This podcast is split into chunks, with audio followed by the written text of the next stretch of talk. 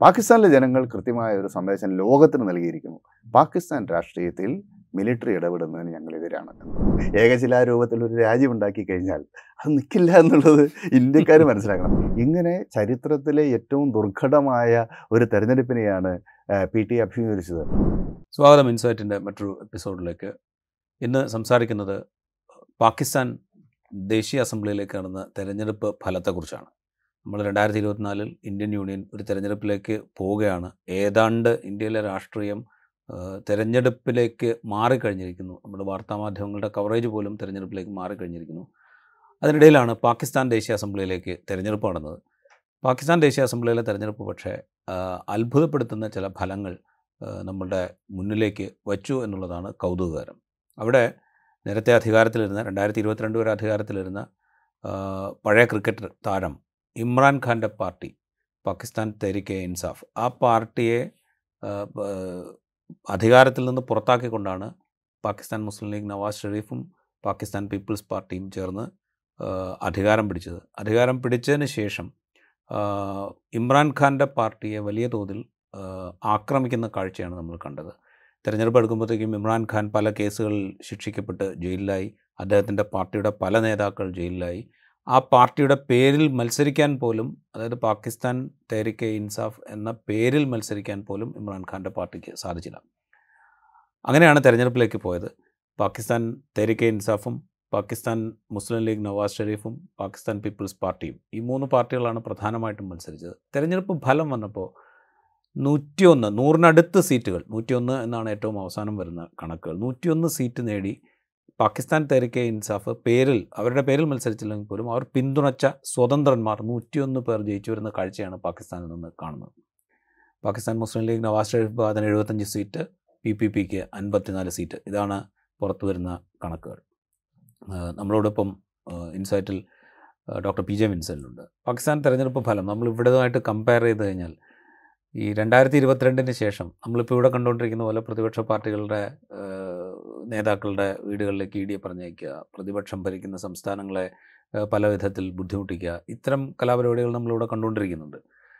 ഈ രണ്ടായിരത്തി ഇരുപത്തിരണ്ടിൽ ഇമ്രാൻഖാനെ പുറത്താക്കിയതിന് ശേഷം അധികാരത്തിലെത്തിയ അവിടുത്തെ ഗവൺമെന്റും ഏതാണ്ട് പ്രതിപക്ഷമായി മാറിയ പാകിസ്ഥാൻ തെരക്കേൻ ഇൻസാഫ് പാർട്ടിയോട് ഇതേ നിലപാട് തന്നെയാണ് സ്വീകരിച്ചിരുന്നത്. പലതരത്തിലുള്ള കേസുകൾ നേതാക്കളെ പിടിച്ച് ജയിലിലിടുക തിരഞ്ഞെടുപ്പിൽ മത്സരിക്കുന്നതിന് വിലക്കേർപ്പെടുത്തുക ഇങ്ങനെയുള്ള പല കല കലാപരിപാടികളും. പക്ഷേ അവിടുത്തെ ജനത്തിന്റെ വിധി പാകിസ്ഥാൻ തെരക്കേ ഇൻസാഫ് എന്ന് പറയുന്ന ഇമ്രാൻഖാന്റെ പാർട്ടിക്ക് അവർ പിന്തുണച്ച സ്വതന്ത്രന്മാർ അതാണ് തമാശ. ആ പാർട്ടിയുടെ ചിഹ്നത്തിൽ പോലുമല്ല. അവരുടെ പിന്തുണയുള്ള സ്വതന്ത്രന്മാരാണ് ഈ നൂറ് പേര് ജയിച്ചു വരുന്നത്.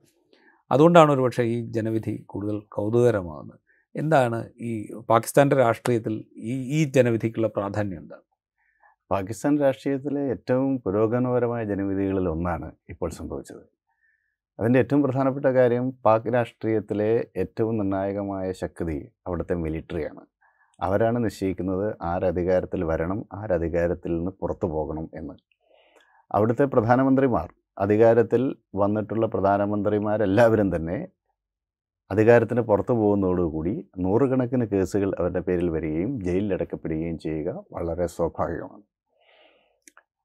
നവാബ് ഷെറീഫിന് എതിരായിട്ട് എത്രയോ കേസുകൾ വന്നു. അദ്ദേഹത്തെയും അദ്ദേഹത്തിന്റെ മകൾ മറിയം ഷെരീഫിനെയും പത്ത് വർഷത്തേക്കാണ് ശിക്ഷിച്ചത്. അങ്ങനെ അദ്ദേഹം ശിക്ഷിക്കപ്പെട്ടു. അദ്ദേഹത്തിന്റെ തെരഞ്ഞെടുപ്പിൽ പങ്കെടുക്കാൻ സാധിക്കുന്ന സാഹചര്യം ഉണ്ടായില്ല. അദ്ദേഹം നാട് വിട്ടുപോയി കഴിഞ്ഞ നാല് വർഷമായിട്ട് അദ്ദേഹം പുറത്തായിരുന്നു വിദേശത്തായിരുന്നു. കൊയലിഷൻ ഗവൺമെന്റ് വന്നപ്പോഴാണ് അദ്ദേഹത്തിന് മടങ്ങി വരാൻ പറ്റിയ സാഹചര്യം ഉണ്ടായത്. അപ്പോൾ നവാബ് ഷെറീഫിന്റെ നേതൃത്വം നൽകുന്ന മുസ്ലിം ലീഗ് നവാസ് വിഭാഗം അധികാരത്തിലിരുന്ന ഘട്ടത്തിലാണ് അദ്ദേഹത്തിനെതിരായിട്ട് മിലിറ്ററി തിരിയുന്നത്. മിലിറ്ററിയുടെ ശക്തമായ പിന്തുണ ഇമ്രാൻഖാന് ലഭിച്ചു. രണ്ടായിരത്തി പതിനെട്ടിലെ തെരഞ്ഞെടുപ്പ് അത്തരത്തിൽ വ്യാപകമായ റിഗിങ് നടന്നു എന്ന് അന്ന് തന്നെ വിമർശിക്കപ്പെട്ടതാണ്. ഏതായാലും വലിയ ഭൂരിപക്ഷത്തിൽ പരമ്പരാഗതമായ രണ്ട് രാഷ്ട്രീയ പാർട്ടികൾ ആണ് പാകിസ്ഥാന്റെ രാഷ്ട്രീയം നിർണയിച്ചിരുന്നത്. അത് പാകിസ്ഥാൻ മുസ്ലിം ലീഗും പാകിസ്ഥാൻ പീപ്പിൾസ് പാർട്ടിയുമാണ്. ഈ രണ്ട് പാർട്ടികൾക്കിടയിലൂടെ ഇമ്രാൻഖാൻ എന്ന ക്രിക്കറ്റർ ക്രിക്കറ്റ് ബാറ്റ് ചിഹ്നമായി തെരഞ്ഞെടുപ്പിൽ മത്സരിക്കുകയും വൻ ഭൂരിപക്ഷത്തിൽ അദ്ദേഹം രണ്ടായിരത്തി പതിനെട്ടിൽ വിജയിക്കുകയും ചെയ്തു. ആ സന്ദർഭത്തിൽ അദ്ദേഹത്തിന് മിലിറ്ററിയുടെ സമ്പൂർണമായ പിന്തുണയുണ്ടായിരുന്നു. അന്നത്തെ മിലിറ്ററി ചീഫ് ബജുവയായിരുന്നു. ബജുവയുടെ പൂർണമായ പിന്തുണയുണ്ടായിരുന്നു. അതോടൊപ്പം അവിടുത്തെ തീവ്ര നിലപാടെടുക്കുന്ന ചെറിയ മതപാർട്ടികളുടെ പിന്തുണയും അദ്ദേഹത്തിനുണ്ടായിരുന്നു. ഈ മതപാർട്ടികൾ പലപ്പോഴും തിരഞ്ഞെടുപ്പിൽ അവർക്ക് ഒന്നോ രണ്ടോ സീറ്റുകളൊക്കെയാണ് പലപ്പോഴും കിട്ടുക. തിരഞ്ഞെടുപ്പിൽ പലപ്പോഴും മത്സരിക്കാറുമില്ല. എങ്കിലും പബ്ലിക് ഒപ്പീനിയൻ രൂപപ്പെടുത്തുന്നതിൽ ഇവർക്ക് വലിയ പങ്കുണ്ട്. അപ്പോൾ ഇവരുടെ കൂടി പിന്തുണ ഉണ്ടായ സാഹചര്യത്തിലാണ് രണ്ടായിരത്തി പതിനെട്ടിൽ ഇമ്രാൻഖാൻ പ്രധാനമന്ത്രിയാവുന്നത്. അത് ഒരു ഡേഞ്ചറസ് കോമ്പിനേഷൻ ആയിരുന്നു എന്ന് പറയാം. അദ്ദേഹം ഒരു ഒരു ലിബറൽ റൈറ്റ് പാർട്ടി അല്ലെങ്കിൽ സെൻട്രൽ റൈറ്റ് പാർട്ടി ആണ് പി ടി ഐ ഇമ്രാൻഖാന്റെ പാർട്ടി അപ്പം മിലിറ്ററിയുടെ പിന്തുണ അതുപോലെ ശക്തമായ മത നിലപാടുകൾ സ്വീകരിക്കുന്ന സംഘങ്ങളുടെയും ചെറു പാർട്ടികളുടെയും പിന്തുണ. ഇതെല്ലാം കൂടെ ചേർന്ന ഒരു കോമ്പിനേഷൻ ആയിരുന്നു രണ്ടായിരത്തി പതിനെട്ടിലെ ഇലക്ഷൻ എന്നാൽ അധികം താമസിയാതെ അദ്ദേഹവും മിലിറ്ററിയുമായിട്ടുള്ള ബന്ധം വഷളായി. അങ്ങനെയാണ് മിലിറ്ററിയുടെ പിന്തുണ നഷ്ടപ്പെട്ടതോടുകൂടി അവിടുത്തെ പ്രതിപക്ഷ പാർട്ടികളായിട്ടുള്ള ബിലാവൽ ഭൂട്ടോ സർദാരി നേതൃത്വം നൽകുന്ന പാകിസ്ഥാൻ പീപ്പിൾസ് പാർട്ടിയെയും അതുപോലെ പാകിസ്ഥാൻ മുസ്ലിം ലീഗ് നവാസ് വിഭാഗം അതിന്റെ നേതൃത്വം ഷഹബാസ് ഷെറീഫിനാണ് അപ്പോൾ നവാസ് ഷെറീഫ് നാട്ടിലില്ല അദ്ദേഹം വിദേശത്താണ്. അപ്പോൾ ഷഹബാസ് ഷെറീഫ് ആയിരുന്നു പ്രതിപക്ഷ നേതാവ്. അപ്പോൾ അദ്ദേഹത്തിന് അദ്ദേഹം ഒരു വെരി വളരെ സീസൺഡ് ആയിട്ടുള്ള പൊളിറ്റീഷ്യനാണ് ഒരു ഒരു- സെൻട്രൽ റൈറ്റ് പൊസിഷൻ അല്ലെങ്കിൽ സെൻട്രൽ ലെഫ്റ്റ് പൊസിഷൻ എടുക്കുന്ന വളരെ ലിബറൽ ചിന്താഗതിയുള്ള ഒരു ഒരു വ്യക്തിയാണ്. മാത്രമല്ല നല്ല പരിചയമുണ്ട്. എത്രയോ കാലം അദ്ദേഹം P P P I Pakistan Muslim ലീഗിന്റെ ശക്തി കേന്ദ്രമാണ് പഞ്ചാബ്. പഞ്ചാബ് പ്രവിശ്യയിലെ മുഖ്യമന്ത്രിയായിരുന്നു. ദീർഘകാലം. ദീർഘകാലം മുഖ്യമന്ത്രിയായിരുന്നു ഷഹബാസ് ഷെറീഫ് അന്ന് നവാസ് ഷെറീഫ് മൂന്ന് തവണ പ്രധാനമന്ത്രി ആയ സമയത്തും ഇദ്ദേഹമായിരുന്നു അവിടെ. അപ്പോൾ ഈ പഞ്ചാബ് മേഖലയിൽ പഞ്ചാബിൽ നൂറ്റി നാൽപ്പത്തിരണ്ട് കോൺസ് അസംബ്ലി മണ്ഡലങ്ങളുണ്ട് എന്നാണ് ഞാൻ കരുതുന്നത്. അപ്പം അത് ചെറിയ കാര്യമല്ല. അപ്പോൾ പഞ്ചാബാണ് യഥാർത്ഥത്തിൽ പാകിസ്ഥാനെ ഇന്ത്യയിലെ യു പി എന്ന് പറയാവുന്ന പ്രാധാന്യം പാകിസ്ഥാൻ രാഷ്ട്രീയത്തിൽ പഞ്ചാബിനുണ്ട്. ആ പഞ്ചാബ് പാകിസ്ഥാൻ മുസ്ലിം ലീഗിന്റെ കേന്ദ്രമാണ്. അവിടെ പാർട്ടിയെ കൂടി കൂട്ടി നിർത്തിയതിൽ ഏറ്റവും പ്രധാനപ്പെട്ട പങ്ക് വഹിച്ചയാൾ ഷഹബാസ് ഷെറീഫാണ് അപ്പോൾ ഷഹബാസ് ഷെറീഫിന് പാകിസ്ഥാൻ പീപ്പിൾസ് പാർട്ടിയുടെ പിന്തുണ കിട്ടി ചെറു പാർട്ടികളിലേക്ക് പിന്തുണ ഉറപ്പിച്ചു. അങ്ങനെ ഒരു കോയലിഷൻ ഗവൺമെന്റ് ഉണ്ടാക്കി. ഇപ്പോൾ സൈന്യത്തിന്റെ ശക്തമായ പിന്തുണ മുനീറാണ് ഇപ്പോഴത്തെ അവിടുത്തെ ആർമി ചീഫ് അദ്ദേഹത്തിന്റെ പിന്തുണ ഇപ്പം നവാസ് ഷെറീഫിനാണ് അതാണ് ഇതിലെ തമാശ. ഈ ആർമിയുടെ പിന്തുണ നഷ്ടപ്പെട്ടതോടുകൂടി പുറത്തു പോവുകയും രാജ്യം വിട്ടു പോകേണ്ടി വരികയും പത്ത് വർഷം ജയിൽ ശിക്ഷയ്ക്കൊക്കെ വിധിക്കപ്പെട്ടതെല്ലാം മിലിറ്ററിയുമായിട്ടുള്ള സംഘർഷത്തിന്റെ ഭാഗമായിട്ടാണ്. ഇപ്പോൾ മിലിറ്ററി ഇമ്രാൻഖാന് കൊടുത്തിരുന്ന പിന്തുണ പിൻവലിച്ച് നവാസ് ഷെറീഫിനാണ് കൊടുക്കുന്നത്. അപ്പോൾ അത്തരത്തിലുള്ള ചർച്ചകൾ വരുന്നുണ്ട്. ഒരു കൊയലേഷൻ ഗവൺമെന്റ് ഉണ്ടായാൽ മിക്കവാറും prime minister candidate Nawaz Sharif ആയിരിക്കും ഷഹബാസ് ഷെറീഫ് ആയിരിക്കില്ല അപ്പോൾ ആർമിയുടെ പിന്തുണ അദ്ദേഹത്തിന് ലഭിച്ചു. തെരഞ്ഞെടുപ്പിലേക്ക് പോവുകയാണ്. ആ തെരഞ്ഞെടുപ്പിന്റെ ഫലം അത്ഭുതപ്പെടുത്തി. കാരണം ചരിത്രത്തിൽ ആദ്യമായി പാകിസ്ഥാനികൾ പാകിസ്ഥാൻ മിലിറ്ററിയിൽ അവിശ്വാസം രേഖപ്പെടുത്തിയെന്നാണ് കാരണം വളരെ കൃത്യമായിരുന്നു മെസ്സേജ്. പാകിസ്ഥാന്റെ മിലിറ്ററി പിന്തുണയ്ക്കുന്നത് നവാസ് ആ, Pakistan Muslim League P P P coalition ഗവൺമെന്റിനെയാണ് എന്നുള്ളത് വളരെ വ്യക്തമായിരുന്നു. അത് മാത്രവുമല്ല ഭരണ സംവിധാനവും മിലിറ്ററിയുടെ സംവിധാനവും അതോടൊപ്പം ജുഡീഷ്യറിയെയും ഫലപ്രദമായി ഭരണത്തിലിരിക്കുന്ന ഈ മുന്നണിക്ക് വേണ്ടി വിനിയോഗിക്കുകയും ചെയ്തു.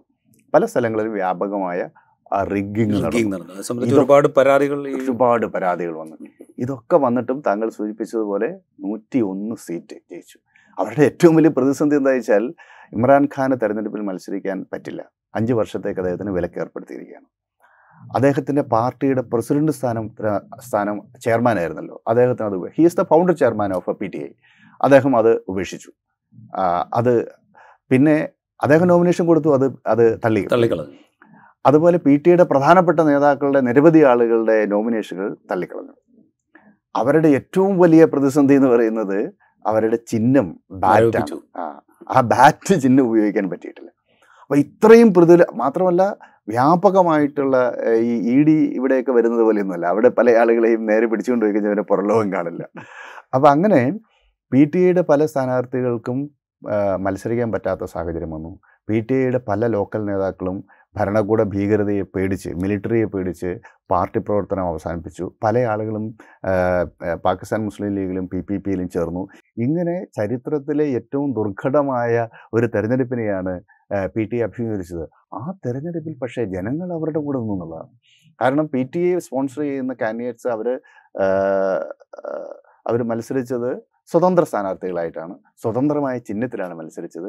ഇതൊക്കെ ആയിട്ടും അവരെ തെരഞ്ഞു പിടിച്ച് ജയിപ്പിക്കാൻ പാകിസ്ഥാനിലെ ജനങ്ങൾ സവിശേഷമായ ശ്രദ്ധ കാണിച്ചു എന്നുള്ളത് പാകിസ്ഥാൻ രാഷ്ട്രീയത്തിലെ ഒരു നിർണായകമായ മാറ്റത്തിന്റെ സൂചനയാണ്.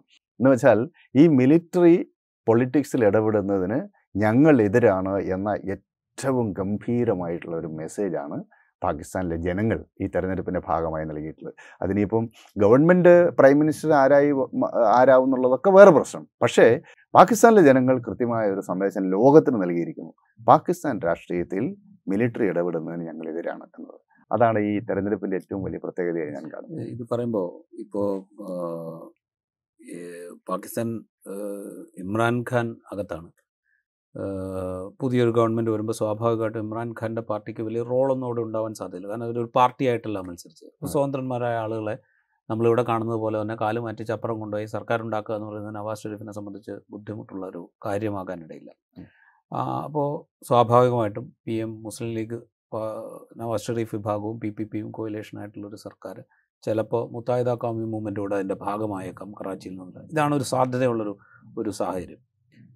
ഇതിങ്ങനെ ആയിരിക്കെ തന്നെ നിരവധി പ്രശ്നങ്ങൾ പാകിസ്ഥാൻ ആഭ്യന്തരമായി നേരിടുന്നുണ്ട്. സാമ്പത്തിക പ്രതിസന്ധി അതിരൂക്ഷമാണ് വൈദേശിക ശക്തികളുടെ പ്രഷേഴ്സ് വലിയ തോതിലുണ്ട്. ഇപ്പോൾ പാകിസ്ഥാന്റെ ആഭ്യന്തര രാഷ്ട്രീയത്തിൽ തന്നെ അമേരിക്ക നേരിട്ടിടപെടുന്നു എന്നുള്ള വിമർശനങ്ങളുണ്ട്. ഇമ്രാൻഖാൻ ഒരു ഘട്ടത്തിൽ അതിനെ രൂക്ഷമായി എതിർക്കുന്ന കാഴ്ച നമ്മൾ കണ്ടു. ഇങ്ങനെ പല നിലയ്ക്ക് വലിയ സങ്കീർണതകൾ അഭിമുഖീകരിക്കുന്ന ഒരു ഘട്ടത്തിലാണ് വീണ്ടും ഒരു കോയിലേഷൻ സർക്കാരിലേക്ക് ആ രാജ്യം പോകുന്നത്. അത് തന്നെ എത്രമാത്രം സ്ഥിരതയുള്ളതാവും എന്ന് നമുക്ക് ഉറപ്പിച്ച് പറയാൻ സാധിക്കാത്ത ഘട്ടമാണ്. പാകിസ്ഥാന്റെ ചരിത്രം നോക്കിയാൽ ഒരു പ്രധാനമന്ത്രി പോലും ഫുൾ ടേം ഭരിക്കാത്തൊരു രാജ്യമാണ് രാജ്യമാണ് ജനാധിപത്യ സംവിധാനം എപ്പോൾ വേണമെങ്കിലും അട്ടിമറിക്കപ്പെടാം എന്ന എന്നൊരു സാ അന്തരീക്ഷം നിലനിൽക്കുന്ന ഒരു രാജ്യമാണ്. അപ്പോൾ ആ രാജ്യത്തിന്റെ ഒരു ഒരു അവസ്ഥ വെച്ച് നോക്കുമ്പോൾ ഈ ഈ കോയിലേഷൻ സർക്കാരിലേക്ക് പോവുക എന്ന് പറയുന്നത് എത്രത്തോളം ആ രാജ്യത്തെ ഭരണസ്ഥിരത അതുപോലെ അതിന്റെ മറ്റു രീതിയിലുള്ള സുസ്ഥിരത ഇതിനൊക്കെ എത്രത്തോളം വെല്ലുവിളി നിറഞ്ഞതാണ് കോയലിഷൻ സർക്കാരിന് മാത്രമേ അവിടെ സാധ്യതയുള്ളൂ. അത് പാകിസ്ഥാനിലെ ഈ കോൺസ്റ്റിറ്റ്യൂഷൻ അതിന്റെ ഈ പാർലമെന്റ് നാഷണൽ അസംബ്ലിയുടെ കോൺസ്റ്റിറ്റ്യൂഷന്റെ ഒരു പ്രത്യേകതയും അങ്ങനെയാണ്. അവിടെ മുന്നൂറ്റി മുപ്പത്തിയാറ് സീറ്റുകളാണ് മൊത്തമുള്ളത്. അതിൽ എഴുപത് സീറ്റുകൾ സംവരണ സീറ്റാണ്. എഴുപത് സീറ്റിൽ അറുപത് സീറ്റ് സ്ത്രീ സംവരണവും പത്ത് സീറ്റ് നോൺ മുസ്ലിംസിന് വേണ്ടിയിട്ട് സംവരണം അങ്ങനെ എഴുപത് സീറ്റുകൾ. ബാക്കി വരുന്ന ഇരുന്നൂറ്റി അറുപത്തി ആറ് മണ്ഡലങ്ങളിലേക്കാണ് അവിടെ തിരഞ്ഞെടുപ്പ് നടന്നത്. ഈ ഇരുന്നൂറ്റി അറുപത്തി ആറിൽ കേവല ഭൂരിപക്ഷം വേണമെങ്കിൽ നൂറ്റി മുപ്പത്തി മൂന്ന് അല്ലെങ്കിൽ നൂറ്റി മുപ്പത്തി നാല് സീറ്റ് കേവല ഭൂരിപക്ഷം വേണം. ഈ നൂറ്റി മുപ്പത്തിനാല് സീറ്റ് കൊണ്ട് മാത്രം പറ്റില്ല. കാരണം മുന്നൂറ്റി മുപ്പത്തി ആറിൽ നൂറ്റി അറുപത്തൊമ്പത് സീറ്റ് കേവല ഭൂരിപക്ഷമുള്ള ഒരു മുന്നണിക്ക് മാത്രമേ അവരുടെ ഫ്ലോറിൽ ഭൂരിപക്ഷം തയ്ക്കാൻ സാധിക്കുള്ളൂ. അപ്പോൾ ഈ നൂറ്റി അറുപത്തി ഒൻപത് മുന്നൂറ്റി മുപ്പത്തിയാറിൽ നൂറ്റി അറുപത്തൊമ്പത് എന്ന മാജിക് നമ്പറിലേക്ക് എത്താൻ ഇന്നത്തെ നിലയ്ക്ക് പി ടി ഐക്ക് യാതൊരുവിധ സാധ്യതയുമില്ല. അതിന് പ്രധാനപ്പെട്ട കാരണം ഈ എഴുപത് സീറ്റുകളാണ്. ഈ എഴുപത് സീറ്റുകൾ വരുന്നത് പാർലമെന്റിൽ പ്രാതിനിധ്യമുള്ള രാഷ്ട്രീയ പാർട്ടികൾക്ക് പാർട്ടികൾ നേടിയിട്ടുള്ള സീറ്റിനനുസരിച്ചാണ് അത് ഡിവൈഡ് ചെയ്ത് പോകുന്നത്. അപ്പം പി ടി ഐ യഥാർത്ഥത്തിൽ ഒരു രാഷ്ട്രീയ പാർട്ടി എന്ന നിലയിൽ അതിന് നാഷണൽ അസംബ്ലിയിൽ പ്രാതിനിധ്യം ഇല്ല പ്രാതിനിധ്യമല്ല എല്ലാവരും സ്വതന്ത്രരായിട്ടാണ് എല്ലാവരും സ്വതന്ത്രരായിട്ടാണ് മത്സരിച്ചത്. അപ്പോൾ അങ്ങനെ വരുമ്പോൾ അതുകൊണ്ടാണ് ഷെറീഫ് നവാസ് ഷെറീഫ് പറഞ്ഞത് തെരഞ്ഞെടുപ്പ് കഴിഞ്ഞു പാർലമെന്റിലെ ഏറ്റവും വലിയ ആ, ഒറ്റ കക്ഷി ഞങ്ങളാണ് എന്ന് പറഞ്ഞു. കാരണം നൂറ്റി ഒന്ന് സീറ്റ് നിങ്ങൾ പറഞ്ഞതുപോലെ നൂറ്റൊന്ന് സീറ്റ് ചിലപ്പോൾ ഒന്നോ രണ്ടോ കൂടിയേക്കാം. അത് പി ടി ഐ ആണെന്ന് നമുക്ക് എല്ലാവർക്കും അറിയാം. പക്ഷേ പി ടി ഐ എന്ന രാഷ്ട്രീയ പാർട്ടി ഇപ്പോൾ ഇല്ല. അതാണ് പ്രശ്നം. അവർ സ്വതന്ത്രരായിട്ടാണ് നിൽക്കുന്നത് അപ്പോൾ അങ്ങനെ നോക്കുമ്പോൾ പാകിസ്ഥാനിലെ നാഷണൽ അസംബ്ലിയിലെ ഏറ്റവും വലിയ പാർട്ടി എഴുപത്തിയഞ്ച് സീറ്റുകൾ നേടിയിട്ടുള്ള നവാസ് ഷെറീഫിന്റെ പാർട്ടിയാണ്. അമ്പത്തിനാല് സീറ്റ് ബിലാവൽ ഭൂട്ടോ സർദാരിയുടെ പാകിസ്ഥാൻ പീപ്പിൾസ് പാർട്ടി നേടിയിട്ടുണ്ട്. നാലാമത്തെ ഏറ്റവും വലിയ പാർട്ടി മുത്താഹിദ ക്വാമി മൂവ്മെന്റാണ് എം ക്യു എം. അത് ഇന്ത്യയിൽ നിന്ന് വിഭജന കാലത്ത് പാകിസ്ഥാനിലേക്ക് പോയിട്ടുള്ള ആളുകൾ തുടങ്ങിയിട്ടുള്ളൊരു പാർട്ടിയാണ്. അൽതാഫ് ഹുസൈനൊക്കെ നേതൃത്വം നൽകിയ വലിയ ശക്തമായൊരു പാർട്ടിയാണ്. അവർക്ക് പതിനേഴ് സീറ്റുണ്ട്. ഇത് കഴിഞ്ഞാൽ പിന്നെയുള്ളത് ജമാഅത്തി ഉലമ പാകിസ്ഥാൻ. ആ പാർട്ടിക്ക് നാല് സീറ്റുണ്ട്. ബാക്കി എല്ലാ പാർട്ടികൾക്കും ഇപ്പോൾ അവാമി പാർട്ടിയുടെ പല ഫാക്ഷന് രണ്ട് സീറ്റ് വെച്ചുണ്ട് അതുപോലെ ബലൂചിസ്ഥാൻ നാഷണൽ പാർട്ടിക്ക് രണ്ട് സീറ്റുണ്ട്. അങ്ങനെ അങ്ങനെ പതിമൂന്ന് പാർട്ടികൾക്കാണ് പാർലമെന്റിൽ പ്രാതിനിധ്യമുള്ളത്. അതിൽ ഏഴ് പാർട്ടികൾക്ക് ഒരേ സീറ്റേ ഉള്ളൂ. അപ്പോൾ ബാക്കി അപ്പോൾ ഇതാണ് അവിടുത്തെ ഒരു അവസ്ഥ. ഇങ്ങനെ വരുമ്പോൾ ഈ ആ- ഈ എഴുപത് സീറ്റുകൾ ഈ രാഷ്ട്രീയ പാർട്ടികളുടെ കോട്ടയിലേക്കാണ് പോവുക. അപ്പം അങ്ങനെ വരുമ്പോൾ പി ടി ഐക്ക് ഗവൺമെന്റ് ഉണ്ടാക്കാനുള്ള സാധ്യത വളരെ കുറവാണ്.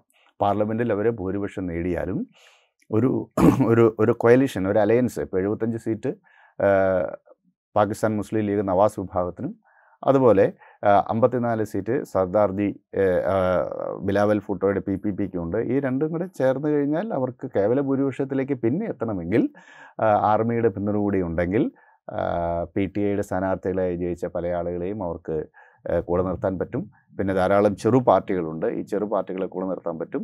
അങ്ങനെ വന്നു കഴിഞ്ഞാൽ ഒരു പക്ഷേ നവാസ് ഷെറീഫിന് വീണ്ടും പ്രധാനമന്ത്രിയായിക്കൊണ്ട് ഒരു കോയലിഷൻ സർക്കാർ ഉണ്ടാവാനുള്ള സാധ്യതയാണുള്ളത്.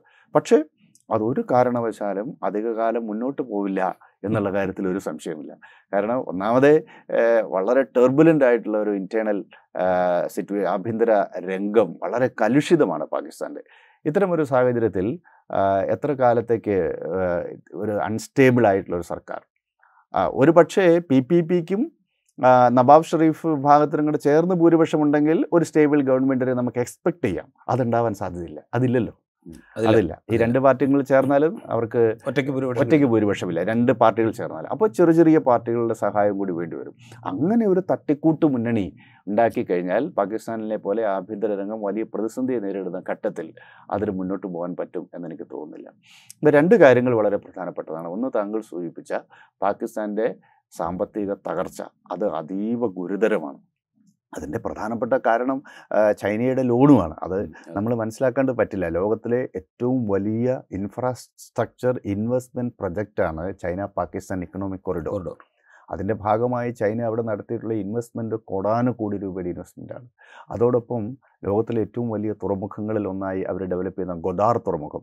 അതും ചൈനയുടെ സഹായത്തോടു കൂടിയാണ് ഡെവലപ്പ് ചെയ്യുന്നത്. ഈ പണമൊക്കെ എങ്ങനെ തിരിച്ചടയ്ക്കാൻ സാധിക്കും? സ്വാഭാവികമായിട്ട് ഹമ്പൻഡോട്ട തുറമുഖം ചൈന ഒക്കുപ്പൈ ചെയ്തതുപോലെ ഈ പ്രദേശങ്ങൾ ഒക്കുപ്പ് ചെയ്യും. അതോടൊപ്പം ഈ ചൈനീസ് ഇൻവെസ്റ്റ്മെന്റിന്റെ ഒരു പ്രത്യേകത അത് ഗിൽജിത്ത് ബാൾട്ടിസ്ഥാൻ മേഖലയിൽ കഠിനമായ ചൈനീസ് വിരുദ്ധത ശക്തിപ്പെട്ടു വരുന്നുണ്ട്. ഈ ഗിൽജിത്ത് ബാൾട്ടിസ്ഥാൻ മേഖല ഇന്ത്യയുടെ ഭാഗമാണ്. കാരണം സാങ്കേതികമായി അത് കാശ്മീരിന്റെ ഭാഗമാണ്. കാശ്മീർ എന്ന് പറഞ്ഞാൽ അഞ്ച് അഞ്ച് ഭാഗങ്ങൾ ചേർന്നതാണ്. പഴയ കാശ്മീർ. ഇന്ത്യയിലെ ജമ്മു ആൻഡ് കാശ്മീർ ഇന്ത്യയിലെ ലഡാക്ക് പിന്നെ പാക് ഒക്കുപ്പൈഡ് കാശ്മീർ ഗിൽജിത്ത് ബാൾട്ടിസ്ഥാൻ മേഖല പിന്നെ ആയിരത്തി തൊള്ളായിരത്തി അറുപത്തിരണ്ടിൽ ചൈന ചൈനയ്ക്ക് പാകിസ്ഥാൻ കൈമാറിയ ഷക്സം വാലി എന്ന് പറയുന്ന പ്രദേശം. ഇതോടൊപ്പം ആയിരത്തി തൊള്ളായിരത്തി അറുപത്തിരണ്ടിലെ യുദ്ധത്തിൽ ചൈന പിടിച്ചെടുത്ത മൂവായിരത്തി മുപ്പത്താറായിരം ചതുരശ്ര കിലോമീറ്ററോളം വരുന്ന അക്സൈ ചിൻ എന്ന് പറയുന്ന ലഡാക്കിന്റെ ഭാഗം. ഇത്രയും പ്രദേശങ്ങൾ ചേർന്നതാണ് ഈ ഈ പഴയ കാശ്മീർ അവിഭക്ത കാശ്മീർ എന്ന് പറയുന്നത് ഈ കാശ്മീർ മുഴുവനും ഇന്ത്യയുടെ ഭാഗമാണ്. അപ്പോൾ ഈ ഗിൽജിത്ത് ബാൾട്ടിസ്ഥാൻ മേഖലയുടെ പ്രത്യേകത അവിടെ ഒരു ബുദ്ധിസ്റ്റ് കൾച്ചറിന് വലിയ സ്വാധീനമുള്ള മേഖലയാണ്. അവിടുത്തെ മുസ്ലിമുകളിൽ വലിയ ഭാഗം ഷിയ മുസ്ലിമുകളാണ് അതുകൊണ്ട് തന്നെ പാകിസ്ഥാൻ അവിടെ ബോധപൂർവം ഷിയ മുസ്ലിം പോപ്പുലേഷനെ കുറയ്ക്കുന്നതിന് വേണ്ടി എൺപതുകളിൽ കാര്യമായ ഇടപെടൽ നടത്തിയിരുന്നു. എഴുപത്തഞ്ച് ശതമാനമായിരുന്നു അവിടുത്തെ ഷിയ പോപ്പുലേഷൻ. ആ പോപ്പുലേഷനിൽ അറുപത് ശതമാനമായി കുറഞ്ഞിരിക്കുകയാണ്. കാരണം അത് പഞ്ചാബ് സിന്ധ് മേഖലയിൽ നിന്നും ഖൈബർ പഖ്തൂൺഖ മേഖലയിൽ നിന്നും ധാരാളം സുന്നി മുസ്ലിമുകളെ അവരെ ഗിൽജിത്ത് ബാൾട്ടിസ്ഥാൻ മേഖലയിലേക്ക് കൊണ്ടുവരുന്നുണ്ട്. ആ സംഘർഷം നിലനിൽക്കുകയാണ് ഇപ്പോൾ സ്കർദു പോലെയുള്ള നഗരം കേന്ദ്രീകരിച്ച് ചൈനയുടെ വലിയ തര സ്വാധീനം വരുന്നത്. അവിടെ ഷോപ്പുകളെല്ലാം ചൈനക്കാരുടേതായി മാറുന്നു. എവിടെ നോക്കിയാലും ചൈനക്കാരെ കാണാൻ സാഹചര്യം വരുന്നു. അതുകൊണ്ട് സ്കർദുവിലിപ്പം വലിയ ചൈനീസ് വിരുദ്ധ മുന്നണി രൂപപ്പെട്ടു വന്നത് സ്കർദു സ്റ്റുഡൻസ് യൂണിയൻ ചൈനക്കാർക്കെതിരായിട്ടുള്ള സമരം തുടങ്ങിയിരിക്കുക ഇതേപോലെയാണ് ബലൂചിസ്ഥാൻ മേഖലയിൽ. ബലൂചിസ്ഥാൻ മേഖലയിൽ സ്ഥിതി അല്പം വ്യത്യസ്തമാണ്. അവിടുത്തെ ചൈനീ ചൈനയുടെ നിർമ്മാണ കേന്ദ്രങ്ങളെയും ചൈനീസ് ലക്ഷ്യങ്ങളെയും ബലൂചിസ്ഥാൻ ലിബറേഷൻ ആർമി നേരിട്ട് അറ്റാക്ക് ചെയ്യുകയാണ്.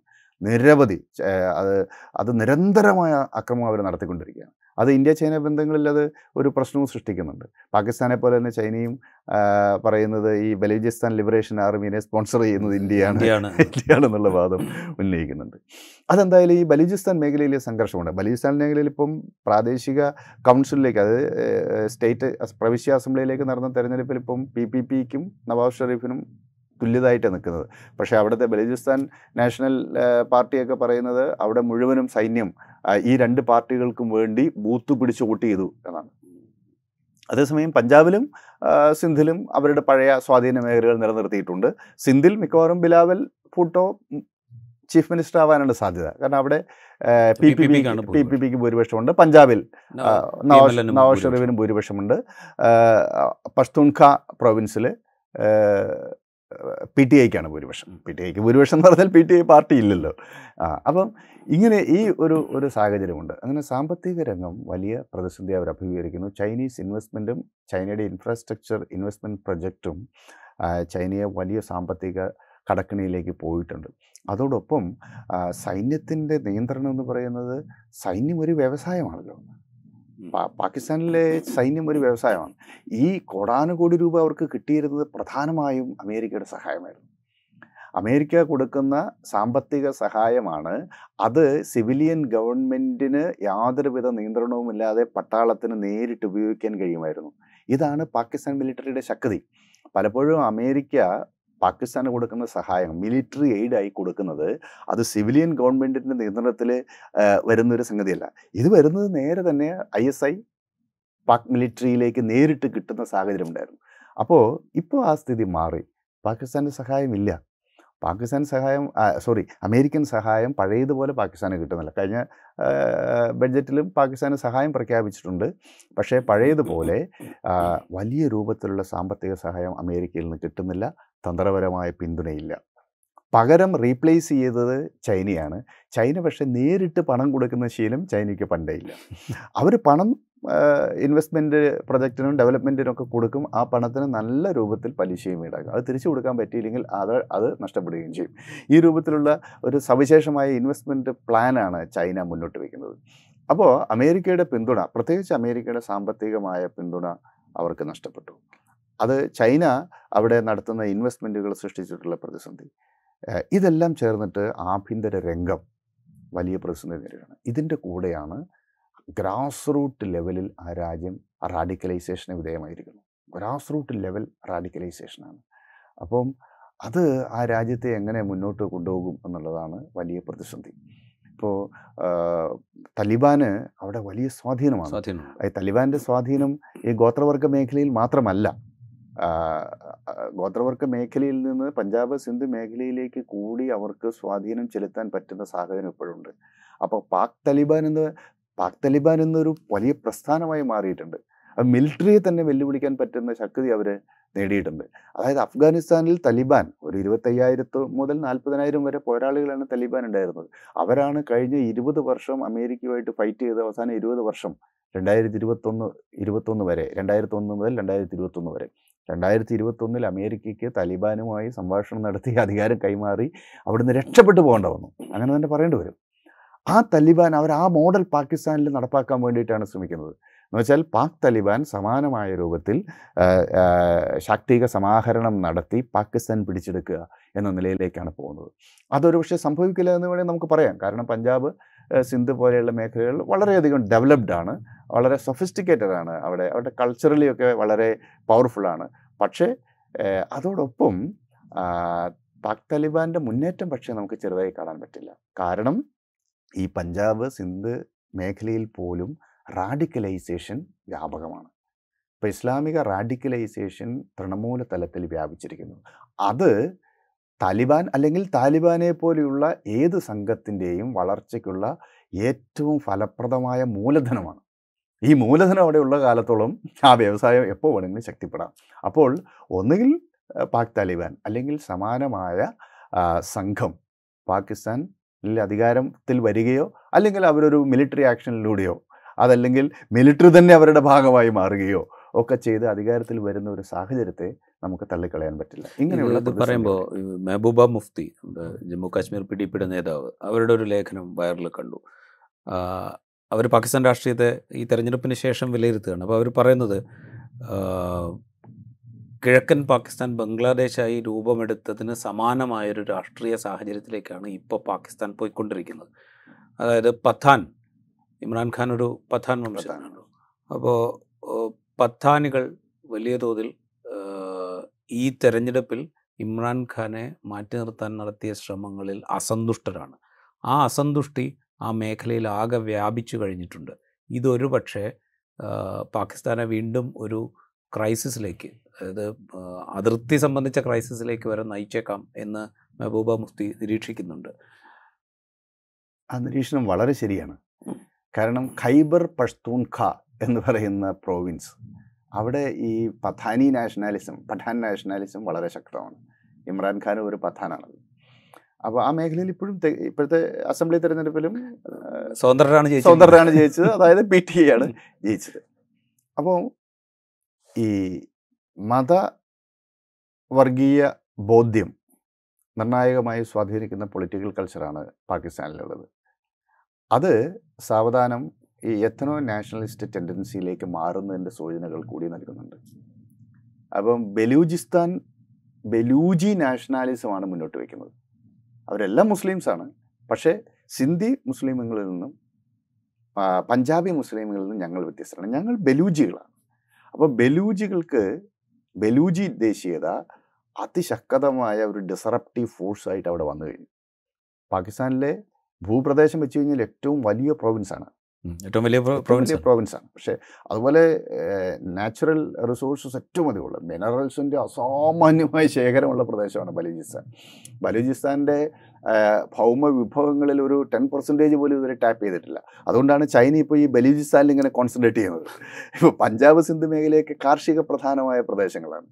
പക്ഷേ ഈ ബലൂചിസ്ഥാൻ ധാരാളം ഓയിൽ മിനറൽസ് അതുപോലെ അപൂർവമായ ലോഹങ്ങളുടെയൊക്കെ നിക്ഷേപമുള്ള ഒരു പ്രദേശമാണ്. ഏറ്റവും വലുപ്പത്തിൽ ഏറ്റവും വലുതാണ്. ബലൂചിസ്ഥാനിൽ ഇപ്പോൾ കാര്യമായ നിയന്ത്രണം ഇസ്ലാമാബാദിനില്ല എന്നുള്ളതൊരു വാസ്തവമാണ്. അതുപോലെ ഖൈബർ പഷ്തൂൺഗ പ്രൊവിൻസസിൽ ഈ പഥാൻ ദേശീയതരെ പഥാൻ വംശീയ ദേശീയതയുടെ വളർച്ചയോടുകൂടി അവർ ഇസ്ലാമാബാദ് വിരുദ്ധ നിലപാടിലേക്ക് പോകുന്നുണ്ട്. അപ്പം ബലൂചിസ്ഥാന് അങ്ങനെ പോവുകയും ഖൈബർ പഷ്തൂൺഖാൻ പ്രോവിൻസ് പഥാൻ ദേശീയതയിലെ ഇടെ ഭാഗമായി നിൽക്കുകയൊക്കെ ചെയ്താൽ പാകിസ്ഥാൻ പിന്നെ എന്താണ്? പാകിസ്ഥാൻ ആകെ ഉണ്ടായിരുന്നത് രണ്ടേ രണ്ട് കാര്യങ്ങളാണ്. ഇന്റേർണൽ കോഹറൻസിനെ അവരുപയോഗിക്കാൻ സാധിക്കുന്ന രണ്ടേ രണ്ട് സാധനമാണ്. അതിൽ ഒന്നാമത്തത് ഇസ്ലാമാണ്. മുസ്ലിം മുസ്ലിമുകൾ എന്ന നിലയിലുള്ള ഐക്യപ്പെടലാണ്. അത് ഒരു ഇരുപത്തിമൂന്ന് വർഷം കൊണ്ട് തന്നെ തകർന്നടിഞ്ഞു. കാരണം ആയിരത്തി തൊള്ളായിരത്തി എഴുപത്തി ഒന്നിൽ കിഴക്കൻ പാകിസ്ഥാൻ ബംഗ്ലാദേശായി മാറിയതോടുകൂടി ഇസ്ലാമിക ദേശീയതയ്ക്ക് അതായത് മതദേശീയതയ്ക്ക് ആ രാജ്യത്തെ ഒന്നായി നിർത്താൻ കഴിയും എന്നുള്ളത് തെറ്റാണെന്ന് തെളിയിക്കപ്പെട്ടു. ആയിരത്തി തൊള്ളായിരത്തി നാൽപ്പത്തി ഏഴ് ഓഗസ്റ്റ് പതിനാലിലാണ് പാകിസ്ഥാന്റെ ഏഹ്, സ്വാതന്ത്ര്യ ദിനം അവരെ ആയിരത്തി തൊള്ളായിരത്തി എഴുപത്തൊന്ന് ആയപ്പോഴേക്ക് രണ്ട് രാഷ്ട്രമായി. ഇന്ന് യഥാർത്ഥത്തിൽ പാകിസ്ഥാൻ ഇല്ല. നമ്മൾ ഈ പടിഞ്ഞാറൻ പാകിസ്ഥാൻ പാകിസ്ഥാൻ എന്ന പേര് റീറ്റെയിൻ ചെയ്തുകൊണ്ട് പാകിസ്ഥാൻ ഉണ്ട് എന്ന് പറയാം. പക്ഷേ സാങ്കേതികമായി ആയിരത്തി തൊള്ളായിരത്തി നാൽപ്പത്തി ഏഴ് ഓഗസ്റ്റ് പതിനാലിന് സ്വാതന്ത്ര്യം നേടിയ പാകിസ്ഥാൻ എന്ന് രണ്ട് രാജ്യങ്ങളാണ്. പാകിസ്ഥാനും ബംഗ്ലാദേശും. അപ്പോൾ ഇസ്ലാമിക ദേശീയത അഥവാ മതദേശീയതയാണ് ഈ രാജ്യത്തിന്റെ രൂപീകരണത്തിന്റെ അടിസ്ഥാന പ്രമാണമായി വർത്തിച്ചത്. എന്ന് വെച്ചാൽ Hindus are two nationalities, they cannot uh, live together. Uh, so we have to form two separate nation states. ഇതായിരുന്നല്ലോ ജിന്നയുടെ പോളിസി അപ്പോൾ മുസ്ലിം എന്നത് ഒരു ദേശീയ ജനതയാണ് എന്ന് വ്യാഖ്യാനിക്കുകയുണ്ടായി. അതങ്ങനെയല്ല എന്ന് ആയിരത്തി തൊള്ളായിരത്തി എഴുപത്തി എഴുപത്തൊന്നിൽ തെളിയിക്കപ്പെട്ടു. പിന്നെ ഇന്നത്തെ പാകിസ്ഥാനിലേക്ക് വന്നാലോ അവിടെയും ഇപ്പോൾ ഇത് തന്നെയാണ് പ്രശ്നം. ഇസ്ലാമിന് ഇന്നത്തെ പാകിസ്ഥാനികളിലെ ഗിൽജിത്ത് ബാൾട്ടിസ്ഥാൻ മേഖലയിലെ പാകിസ്ഥാനികളെയോ അല്ലെങ്കിൽ പാക് ഒക്കുപൈഡ് കാശ്മീരിലെ പാകിസ്ഥാനികൾ സിന്ധിലെ അല്ല സിന്ധിലെ പാകിസ്ഥാനികൾ ഇവിടെയൊക്കെയുള്ളത് പാകിസ്ഥാനികളാണ് അവരെല്ലാവരും മുസ്ലിമുകളുമാണ്. ഇവരെ എല്ലാം ഐക്യപ്പെടുത്താൻ ഇസ്ലാമിന് സാധിക്കുന്നില്ല. അതാണ് ഒന്നാമത്തെ പ്രശ്നം. ഇസ്ലാമിക സാഹോദര്യമൊക്കെ അവരുടെ ഇടയിലുണ്ട്. പക്ഷേ ഒരു ഒരു പൊളിറ്റിക്കൽ പൊളിറ്റിക്കൽ യൂണിറ്റ് ആയിട്ട് ആ ഒരു പൊളിറ്റിക്കൽ യൂണിറ്റ് എന്ന നിലയിൽ ഒന്നിച്ചു നിൽക്കാൻ അവരുടെ മതവിശ്വാസം അവരെ സഹായിക്കുന്നില്ല എന്നതാണ് അത് ഈ റാഡിക്കലൈസേഷൻ വന്നതിന്റെ ഒരു പ്രധാനപ്പെട്ട പ്രശ്നമാണ്. പിന്നെ രണ്ടാമത് അവരെ ഒന്നിച്ചു നിർത്തിയ ഘടകം ഇന്ത്യ വിരുദ്ധതയാണ്. പക്ഷേ ഇന്ത്യ വിരുദ്ധതയിലും മതപരതയുണ്ട്. കാരണം അത് ഹിന്ദു ഇന്ത്യ എന്ന നിലയിലാണല്ലോ അവർ ഇന്ത്യയെ കാണുന്നത്. അപ്പോൾ ഈ ഇന്ത്യ വിരുദ്ധതയിലും ഇസ്ലാമിക സോളിഡാരിറ്റിയിലും ആധാരമാക്കിയിട്ടാണ് പാകിസ്ഥാന്റെ പൊളിറ്റിക്കൽ കൾച്ചർ. ആ ലോകത്തിലെ തന്നെ ഇസ്ലാമിക രാജ്യങ്ങളുടെ നേതാവ് എന്ന നിലയിൽ വളരണം എന്ന ആഗ്രഹത്തോടു കൂടിയാണ് അവർ പുതിയൊരു തലസ്ഥാനം ഉണ്ടാക്കുകയും ആ തലസ്ഥാനത്തിന് ഇസ്ലാമാബാദ് എന്ന പേര് പോലും ഇട്ടത്. ലോകത്തിലെ മുസ്ലിം രാജ്യങ്ങൾ പോലും അങ്ങനത്തെ കാര്യങ്ങൾ ചെയ്തിട്ടില്ല. അവരുടെ രാജ്യങ്ങളുടെ തലസ്ഥാനമൊക്കെ പരമ്പരാഗതമായ രാജ്യങ്ങൾ പേരെന്താണ് തന്നെയാണ് ഇറാന്റെ ആണ് ടെഹ്റാനാണ് സൗദി അറേബ്യയുടെ റിയാദാണ് സിറിയയുടെ ആണെങ്കിൽ ഡമാസ്കസ് ആണ് അതങ്ങനെയാണ് അപ്പോൾ പക്ഷേ ഇവർ ഇസ്ലാമാബാദ് എന്ന പേര് തന്നെ കൊടുത്തു. പക്ഷേ അതൊന്നും ഇപ്പോൾ വർക്ക് ചെയ്യുന്നില്ല എന്നതാണ് വാസ്തവം. അപ്പോൾ അതുകൊണ്ട് ഈ മുഫ്തി പറഞ്ഞ കാര്യത്തിൽ ഒരു വാസ്തവമുണ്ട്. പാകിസ്ഥാന്റെ ഈ ആന്തര വൈരുദ്ധ്യം ആന്തര വൈരുദ്ധ്യം അത് വീണ്ടും ഒരു വിഭജനത്തിലേക്കോ അല്ലെങ്കിൽ നിരന്തര സംഘർഷത്തിലേക്കോ പോകാനുള്ള ഒരു സാധ്യത നിലനിൽക്കുന്നുണ്ട്. അവസാനമായ ഒരു കാര്യം കൂടി. നമ്മൾ പാകിസ്ഥാൻ രാഷ്ട്രീയത്തെക്കുറിച്ച് സംസാരിക്കുമ്പോൾ ഇന്ത്യൻ യൂണിയനെ വിട്ടിട്ട് നമുക്ക് സംസാരിക്കാൻ പറ്റില്ല. കാരണം ഇരു രാജ്യങ്ങളും തമ്മിലുള്ള ബന്ധം അത്രത്തോളം പ്രധാനമാണ് അത്രത്തോളം സങ്കീർണവുമാണ് അത്രത്തോളം സംഘർഷ കലുഷിതവുമാണ് അപ്പോൾ നവാസ് ഷെരീഫ് പ്രധാനമന്ത്രിയായിരിക്കെ കുറെ കൂടെ നല്ല ബന്ധം ഇന്ത്യൻ ഗവൺമെന്റുമായിട്ടുണ്ടായിരുന്നു എന്നൊക്കെയുള്ള വിശകലനങ്ങളുണ്ട്. ഇപ്പോൾ ഉള്ള ഈ ക്രൈസിസ് ഇന്ത്യ പാക് ബന്ധത്തെ ബാധിക്കാൻ ഇപ്പം തന്നെ ബന്ധം ഏതാണ്ട് സ്റ്റാൻഡ് സ്റ്റില്ലാണ്. പരസ്പര സംഭാഷണങ്ങൾ പോലും ഇല്ലാത്ത അവസ്ഥ ആണ് ഉള്ളത്.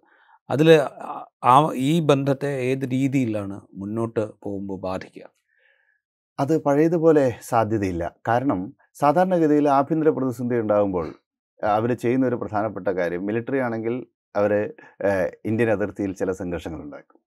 അപ്പോൾ അങ്ങനെ ഒരു ഇന്ത്യ വിരുദ്ധ വികാരത്തിന്റെ ഒരു വലിയ വേലിയേറ്റം ഉണ്ടാക്കും. അതോടുകൂടി ആഭ്യന്തര പ്രശ്നങ്ങൾ പരിഹരിക്കും. അവിടുത്തെ സിവിലിയൻ ഗവൺമെന്റും ഇതേ കാര്യം തന്നെ ചെയ്തിരുന്നു.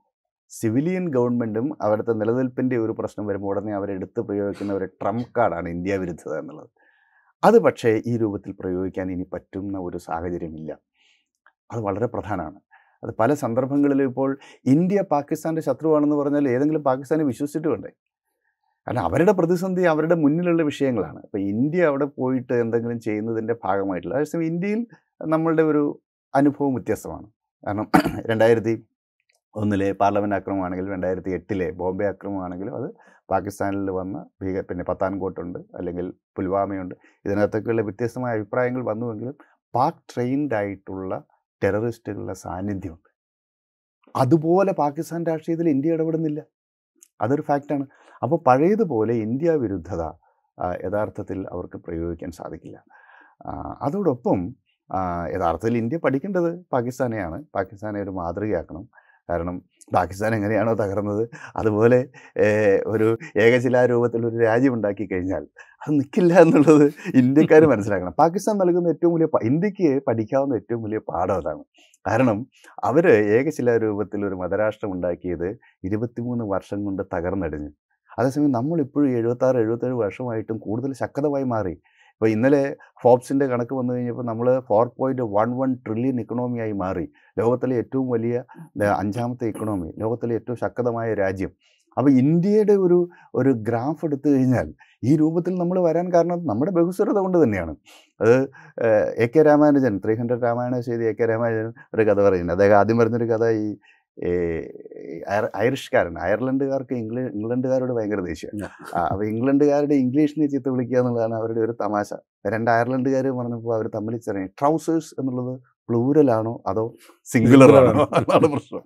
അപ്പോൾ അതിൽ മറ്റ് സുഹൃത്തായിട്ടുള്ള ഐർ- പറയാം അത് ട്രൗസേഴ്സ് താഴെ പ്ലൂരലാണ് മേലോട്ട് പോകും തോറും അതങ്ങനെ സിംഗുലറായി സിംഗുലറായി വരും. ഏറ്റവും ടോപ്പിൽ അത് സിംഗുലറാണ്. ഇതാണ്. അപ്പോൾ ഈ ഉദാഹരണം എടുത്തിട്ട് എ കെ രാമാനുജൻ പറയുന്നത് പക്ഷേ ഇന്ത്യ എന്ന് പറയുന്ന ഒരു ധോത്തിയാണ്. ധോത്തിയാണല്ലോ എടുക്കുക അതിൽ നൂറുകണക്കിന് ഞൊറികളുണ്ടാവും. അത് താഴെയും പ്ലൂരലാണ് മേലെയും പ്ലൂരലാണ് അടിമുടി പ്ലൂരലാണ് ബ്രിട്ടീഷുകാരന്റെ ട്രൗസേഴ്സിനെ പോലെയല്ല. അപ്പോൾ അതുകൊണ്ട് ഇന്ത്യൻ കൾച്ചർ ഇന്ത്യ എന്ന് പറയുന്നത് അടിസ്ഥാനപരമായി പ്ലൂരാലിറ്റിയാണ് ബഹുസ്വരത മാത്രം ആധാരമാക്കി നമുക്ക് നിൽക്കാൻ പറ്റുള്ളൂ. അത്രമാത്രം വൈരുദ്ധ്യങ്ങളാണ് വൈവിധ്യങ്ങളാണ്. പക്ഷേ ഈ വൈദ്യങ്ങൾ നിൽക്കുമ്പോൾ തന്നെ ഒരു ഒരു മ്യൂച്വൽ റെസ്പെക്റ്റ് ഇത് തമ്മിലുണ്ട് കേട്ടോ. ഈ വ്യത്യസ്തകൾ നിൽക്കുമ്പോൾ തന്നെ പരസ്പരം ഒരു ബഹുമാനം ഉണ്ട്. അപ്പോൾ ഒരു ഒരു മ്യൂച്വൽ റെസ്പെക്റ്റ് ഈ സബ് നാഷണാലിറ്റിയോടുള്ള ബഹുമാനം അവരുടെ ആ വൈവിധ്യങ്ങളെ അംഗീകരിക്കുന്നതിലുള്ള ഒരു സമ്മനോഭാവം ഇതൊക്കെ ചേർന്നിട്ടുള്ള ഒരു ബഹുസ്വരത അത് യൂണിറ്റിയും ഡൈവേഴ്സിറ്റിയും ഉണ്ട് ഡൈവേഴ്സിറ്റി ഇൻ യൂണിറ്റിയും ഉണ്ട്. ഇത് രണ്ടും ചേർന്ന സവിശേഷമായ ഒരു ചരിത്രാനുഭവമാണ് ഇന്ത്യക്കുള്ളത്. പാകിസ്ഥാൻ ഇത് തന്നെയുള്ളത്. അത് പാകിസ്ഥാൻ നിഷേധിച്ചെടുത്താണ് ആ രാജ്യം തകർന്നടിയുന്നത്. ഇന്ത്യ അതിനെ ശക്തിപ്പെടുത്തി സ്ട്രെങ്തൻ ചെയ്തെടുത്താണ് നമ്മൾ കൂടുതൽ ശക്തമായി മുന്നോട്ട് പോകുന്നത്. പക്ഷേ ഇപ്പോൾ ഈ ഡൈവേഴ്സിറ്റിയിൽ നിന്ന് യൂണിറ്റിയിലേക്കുള്ള ഒരു നീക്കം കാണുന്നുണ്ട്. ഇപ്പം G ട്വന്റിയുടെ slogan one earth one family one future എന്നുള്ളതായിരുന്നു അത് ഇന്ത്യൻ കോൺഗ്രസിലേക്ക് വരുമ്പോൾ one prime minister one government one country എന്ന നിലയിലേക്ക് അത് ചുരുങ്ങി വരുന്നുണ്ട്. Modi B J P India എന്ന നിലയിലേക്ക് ചുരുങ്ങി വരുന്നുണ്ട്. ആ ചുരുക്കം പക്ഷേ ഇന്ത്യയ്ക്ക് ഗുണം ചെയ്യില്ല. വരുന്ന തെരഞ്ഞെടുപ്പ് ഒരു നാനൂറ് സീറ്റൊക്കെ ബി ജെ പിക്ക് കിട്ടുന്ന ഒരു സാഹചര്യം ഉണ്ടായാൽ ഒരുപക്ഷെ അതിന്റെ പൊളിറ്റിക്കൽ പ്ലൂരാലിറ്റീനെ അത് ഗുരുതരമായി ബാധിക്കും. വ്യത്യസ്തമായ രാഷ്ട്രീയ പാർട്ടികളൊക്കെ ഇടപെടുന്ന സമയത്താണ് രാജ്യം അതിജീവിക്കുക. അപ്പോൾ പാകിസ്ഥാനിൽ ഈ പ്ലൂരാലിറ്റി അവർക്ക് പണ്ടേ നഷ്ടപ്പെട്ടു. കാരണം അവർ ഹിസ്റ്ററി നിഷേധിച്ചിട്ടാണ് ഈ പ്രതിസന്ധി മുഴുവൻ ഉണ്ടായത്. ഇപ്പോൾ ആദ്യത്തെ പാകിസ്ഥാനി ആരാണ് അവരുടെ പാഠപുസ്തകങ്ങൾ അവർ പഠിപ്പിക്കുന്നത്? മുഹമ്മദ് ബിൻ ഖാസിമാണ്. ഫസ്റ്റ് പാകിസ്ഥാനി. എഴുന്നൂറ്റി പന്ത്രണ്ടിൽ പാകിസ്ഥാനിൽ ഇന്ത്യയുടെ ഭാഗം അന്ന് Indian subcontinent subcontinent Indian subcontinent ആണ് ഇന്ത്യയാണ്. അന്ന് സിന്ധ് ആക്രമിച്ച് മടങ്ങിപ്പോയ മുഹമ്മദ് ബിൻ ഖാസിം എന്ന് പറഞ്ഞ അറബി ജനറൽ ഉണ്ട്. അദ്ദേഹമാണ് ആദ്യത്തെ പാകിസ്ഥാനി എന്ന് പറഞ്ഞിട്ടാണ് അവിടെ ചരിത്രം തുടങ്ങുന്നത്. സൈന്ധവ നാഗരികതയോ അല്ലെങ്കിൽ പഞ്ചനദത്തിലെ മഹ മഹത്തായ സംസ്കൃതിയെയോ അതിനുശേഷം വന്ന വൈദിക സംസ്കൃതി ഇത് ഇതൊക്കെ ഇതിന്റെയൊക്കെ കേദാരമാണ് ആ പ്രദേശം. അതിനെയൊക്കെ അവർ പൂർണമായും നിഷേധിച്ചു. അതിന്റെ തുടർച്ചയുണ്ടായില്ല. പൂർണമായി അലിനേറ്റ് ചെയ്യപ്പെട്ടു. അങ്ങനെ ഇസ്ലാമിക സ്വത്വത്തിലേക്ക് അവർ ചേക്കേറി അത് പരാജയപ്പെട്ടു. അപ്പോൾ അതുകൊണ്ട് പാകിസ്ഥാൻ അവർ അന്നത് ചെയ്തുകൊണ്ടിരിക്കുകയാണ് ഇപ്പോൾ നമ്മൾ ഏതാണ്ട് ആ ചരിത്ര ചരിത്രത്തെയും പ്ലൂരാലിറ്റിയെയും നമ്മളുടെ കൾച്ചറിനെയും ഒക്കെ എങ്ങനെയാണോ തിരുത്തി എഴുതേണ്ടത് ആ പണി നമ്മളിപ്പോൾ ചെയ്തുകൊണ്ടിരിക്കുകയാണ്. ആ വഴിയിൽ നമ്മൾ പതുക്കെ നടന്നുകൊണ്ടിരിക്കുകയാണ് നടന്നുകൊണ്ടിരിക്കുക. അതുകൊണ്ടാണ് പാകിസ്ഥാനിൽ നിന്ന് നമുക്ക് പഠിക്കാനുണ്ട് എന്ന് വിൻസെന്റ് മാഷ് പറയുന്നത്. തീർച്ചയായിട്ടും അതെ തീർച്ചയായിട്ടും. ഈ അർത്ഥത്തിൽ നമുക്ക് വേണമെങ്കിൽ ശശി തരൂർ പറഞ്ഞ ഹിന്ദു പാകിസ്ഥാൻ എന്ന പ്രയോഗം നമുക്ക് ചെയ്യാം അപ്പോൾ അദ്ദേഹം ഏത് അർത്ഥത്തിലാണ് പറഞ്ഞതെന്ന് എനിക്കറിയില്ല. പക്ഷേ ഈ ഒരു അർത്ഥത്തിൽ അതായത് നമ്മൾ പാകിസ്ഥാനെ പഠിക്കുക എന്ന് ലളിതമായി പറഞ്ഞു കഴിഞ്ഞാൽ അത് സംഭവിക്കും. അപ്പം പാകിസ്ഥാൻ അതുകൊണ്ട് ഈ പ്ലൂരാലിറ്റിയെ അവർക്ക് സ്വീകരിക്കുന്നതിൽ അവർക്ക് പരാജയം പാകിസ്ഥാന്റെ സ്ഥാപകനായിട്ടുള്ള മുഹമ്മദ് അലി ജിന്ന് തന്നെ ഷിയ ആയിരുന്നു എന്നാണ് ഞാൻ മനസ്സിലാക്കുന്നത്. അദ്ദേഹം ഷിയാക്കളാണ് ഇപ്പോൾ ഏറ്റവും അധികം അവിടെ ആക്രമിക്കപ്പെടുന്നത് എന്നാലോചിച്ചു അപ്പം ഇങ്ങനെ ഡിവിഷൻ ഡിവിഷൻ ഇങ്ങനെ വന്ന ഡിവിസീവ് പൊളിറ്റിക്സ് ഇങ്ങനെ തൃണമൂല തലത്തിലേക്ക് വ്യാപിച്ച് ഒരു ഭാഗത്ത് റെജിമെന്റേഷൻ ലാർ ഹാർഡ് കോർ റെജിമെന്റേഷൻ അതുപോലെ റാഡിക്കലൈസേഷൻ ഇതെല്ലാം കൂടെ ചേർന്ന് ആ രാജ്യം വലിയ പ്രതിസന്ധിയിലേക്ക് പോവുകയാണ്. പക്ഷേ അത് ലോകത്തിന്റെ പ്രതിസന്ധിയായി മാറിയിരിക്കുന്നു എന്ന് തന്നെ പറയാം. അത് ലോകത്തിന്റെ പ്രതിസന്ധിയാണ്. കാരണം ഇവരിരിക്കുന്നത് ന്യൂക്ലിയർ വെപ്പണിന്റെ മേലെയാണ്. ഇന്ത്യക്കാളെ ഇന്ത്യയേക്കാൾ ഇന്ത്യയേക്കാൾ അധികം ന്യൂക്ലിയർ വെപ്പൺസ് ഉണ്ട് പാകിസ്ഥാന്റെ സ്റ്റോക്കിൽ എന്നാണ് കരുതുന്നത്. അതുകൊണ്ട് പാകിസ്ഥാൻ തകരണം എന്ന് ഒരിക്കലും ആഗ്രഹിക്കാൻ പറ്റാത്ത ഒരു രാജ്യം ഇന്ത്യയാണ്. കാരണം പാകിസ്ഥാന്റെ സിവിലിയൻ ഓർഡറിന്റെ തകർച്ച ഏറ്റവും ആദ്യം ഗുരുതരമായി ബാധിക്കുക നമ്മളെയായിരിക്കും അതൊരു ഭാഗത്ത്. രണ്ടാമത്തെ ഒരു കാര്യം പീപ്പിൾസ് ടു പീപ്പിൾ ഡിപ്ലോമസിക്കൊക്കെ വലിയ സാധ്യത. പാകിസ്ഥാനിൽ ബഹുഭൂരിപക്ഷവും ഇന്ത്യയ്ക്ക് അനുകൂലമായോ? ഇന്ത്യ ഇന്ത്യക്കാരോട് അവർക്കൊരു വിദ്വേഷമില്ല. ഇങ്ങനെയൊക്കെയുള്ള സംഗതികളൊക്കെ നടക്കുന്നുണ്ടെങ്കിലും പലപ്പോഴും വിദേശ രാജ്യങ്ങളിലൊക്കെ പോയി കഴിഞ്ഞാൽ വളരെ സ്വാഭാവികമായി ഐക്യപ്പെടുന്ന രണ്ട് ആളുകൾ ഇന്ത്യക്കാരും പാകിസ്ഥാൻകാരുമാണ്. അപ്പോൾ അങ്ങനെയൊക്കെയുള്ള വലിയ സാധ്യതകളുണ്ട്. അതുകൊണ്ട് ഇന്ത്യയും പാകിസ്ഥാനും തമ്മിൽ ഏതെങ്കിലും ഏത് തരത്തിലാണെങ്കിലും നല്ല ബന്ധങ്ങളിലേക്ക് പോകണം ആ രാജ്യത്തെ സഹായിക്കാൻ പറ്റുമെങ്കിൽ നമ്മൾ സഹായിക്കണം. അത് ഡെവലപ്പ് ചെയ്യണം. കാരണം ഒരു ഒരു വികസിതമായ പാകിസ്ഥാൻ യഥാർത്ഥത്തിൽ നമ്മുടെ തന്നെ അതിജീവനത്തിന് അനിവാര്യമാണ്. നമ്മുടെ തൊട്ടടുത്ത് ദരിദ്ര നാരായണന്മാരുടെയും തീവ്രവാദികളുടെയും നിരന്തര സംഘർഷങ്ങൾ നടക്കുന്ന ഒരു ഒരു രാജ്യം നിലനിൽക്കുന്നത് നമ്മളുടെ സെക്യൂരിറ്റിക്കാണ് വലിയ തടസ്സം. അതിനേക്കാളുള്ള പ്രശ്നം ഇന്ത്യയിലുണ്ടെന്നുള്ളത് പ്രശ്നം. അതവിടെ നിൽക്കട്ടെ. എങ്കിലും ഞാൻ പറയാം. അപ്പോൾ അതുകൊണ്ട് ഒരു യോജിച്ച സർവൈവലേ യഥാർത്ഥത്തിൽ സാധ്യമാവുള്ളൂ. ഇന്ത്യ പാകിസ്ഥാൻ എന്നീ രാജ്യങ്ങളെടുക്കുമ്പോൾ അപ്പോൾ അതിലേക്കുള്ള ഒരു ബുദ്ധിപൂർവമായ നീക്കം നടത്താനുള്ള ശേഷി പാകിസ്ഥാന്റെ പൊളിറ്റിക്കൽ കൾച്ചറിനകത്തുണ്ടോ എന്നുള്ള സംശയമാണ്. പക്ഷേ ഇന്ത്യയ്ക്ക് അതുണ്ട് നമുക്കതിനുള്ള പൊളിറ്റിക്കൽ ക്യാപിറ്റലുണ്ട് നമുക്കതിനുള്ള സാമ്പത്തിക ശേഷിയുണ്ട് സൈനിക ശേഷിയുണ്ട്. പക്ഷേ അത് ഫലപ്രദമായി പ്രയോഗിക്കാൻ പറ്റുമോ? തെരഞ്ഞെടുപ്പിലൊക്കെ പാകിസ്ഥാൻ മുർദാബാദ് എന്നൊക്കെ വിളിച്ച് പറയാം. അതിലൊന്നും കുഴപ്പമില്ല. പക്ഷേ പ്രായോഗികമായി നമ്മൾ കുറച്ചുകൂടി ഡിപ്ലോമാറ്റിക് ആയിട്ട് ഈ വിഷയങ്ങളെ കണ്ട് കണ്ടു കഴിഞ്ഞാൽ ഒരുപക്ഷെ ഗുണപരമായ ഫലങ്ങൾ ഉണ്ടാക്കിയേക്കാം. പാകിസ്ഥാനിൽ നിന്ന് ഇന്ത്യയ്ക്ക് കൂടുതൽ പഠിക്കാനുണ്ട് അല്ലെങ്കിൽ ഇന്ത്യയ്ക്ക് പഠിക്കാനുണ്ട് എന്ന് വിൻസെന്റ് മാഷ് പറയുമ്പോൾ ഈ പാകിസ്ഥാൻ നാഷണൽ അസംബ്ലിയിലേക്ക് ഇപ്പോൾ നടന്ന തെരഞ്ഞെടുപ്പിൽ നിന്നും രണ്ടായിരത്തി ഇരുപത്തിനാലിലെ തെരഞ്ഞെടുപ്പിലേക്ക് ഇന്ത്യയ്ക്ക് കുറേ പഠിക്കാനുണ്ട് എന്നാണ് എനിക്ക് തോന്നുന്നത്. കാരണം വെച്ച് കഴിഞ്ഞാൽ അടിച്ചമർത്താൻ വലിയ തോതിലുള്ള ശ്രമം നടത്തിയ ഭരണകൂടത്തിന്റെ ഇംഗിതത്തിന് അതിനെ സഹായിച്ച സൈന്യത്തിന്റെ ഇംഗിതത്തിന് വിരുദ്ധമായി വിധി എഴുതാൻ പാകിസ്ഥാനിലെ ജനങ്ങൾ അവിടെ കരുത്ത് കാണിച്ചിട്ടുണ്ട്. അതാണ് ജനാധിപത്യത്തിന്റെ ശക്തി എന്ന് വേണമെങ്കിൽ നമുക്ക് പറയാം. ഇവിടെയും ഏത് വിധത്തിലാണ് ജനാധിപത്യ സമ്പ്രദായത്തെ ഭരണഘടനാ മൂല്യങ്ങളെ പ്രതിപക്ഷ ശബ്ദത്തെ ഒക്കെ അടിച്ചമർത്താനുള്ള ശ്രമങ്ങൾ നടക്കുന്നത് എന്ന് നമ്മൾ കണ്ടുകൊണ്ടിരിക്കുന്നു. അതുകൊണ്ടാണ് ഒരുപക്ഷെ ദേശീയ അസംബ്ലിയിലേക്ക് പാകിസ്ഥാൻ ദേശീയ അസംബ്ലിയിലേക്ക് നടന്ന തെരഞ്ഞെടുപ്പിൽ നിന്ന് നമ്മൾ ഇന്ത്യക്കാർക്ക് പാഠങ്ങൾ പഠിക്കാനുണ്ട് എന്ന് പറയേണ്ടി വരുന്നത്. ഇൻസൈറ്റിന്റെ ഈ എപ്പിസോഡ് ഇവിടെ പൂർത്തിയാവുന്നു. മറ്റൊരു എപ്പിസോഡുമായി വീണ്ടും കാണാം.